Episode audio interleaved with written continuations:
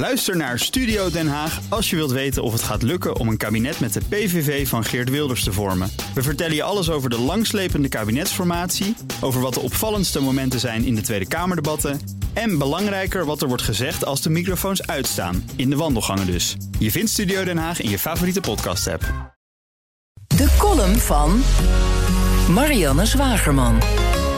Wie luistert er nog naar de radio? U misschien. Of hoort u deze column in podcastvorm? In de auto luisteren veel mensen naar de radio. Dat apparaat zit nu eenmaal prominent in het dashboard. Maar wie zit er nog in de auto nu we massaal thuiswerken? BNR staat voor de corona-uitdaging om van autoradiostation thuiswerkstation te worden. Heb je nog een etherkanaal nodig als dat lukt? Of voldoet een internetplatform? Kranten hebben op de redactie nu een chef audio. Het FD zou Newsroom ook kunnen maken als BNR er niet was. Zoals alle kranten nu podcasts maken zonder etherfrequentie. Ze sjouwen niet de financiële ballast mee voor een FM-frequentie die radiostations wel hebben.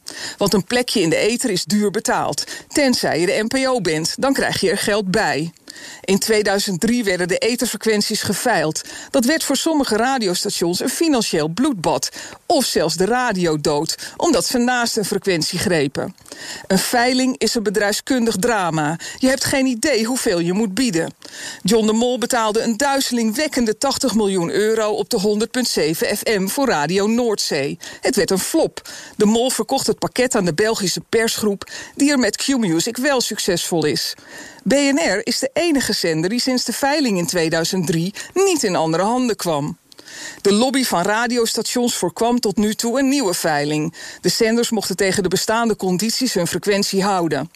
Gisteren kreeg Mona Keizer in een 72 pagina's dik rapport het advies om in 2022 wel weer een veiling te houden, zodat ook nieuwe toetreders een kans maken. Een nieuwe stoelendans dus voor commerciële radiobedrijven, die volgens de adviseurs zowel economische als maatschappelijke, sociale en culturele belangen vertegenwoordigt. Het ellendige dat Keizer moet besluiten over een klein stukje van de mediamarkt, zonder dat er een visie is op het totaal, wat de verantwoordelijkheid is van haar collega Arie Slop.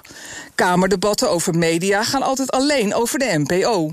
Ondertussen zijn vrijwel alle Nederlandse kranten aan buitenlanders verkocht, zonder dat er een Haagse haan naar kraaide.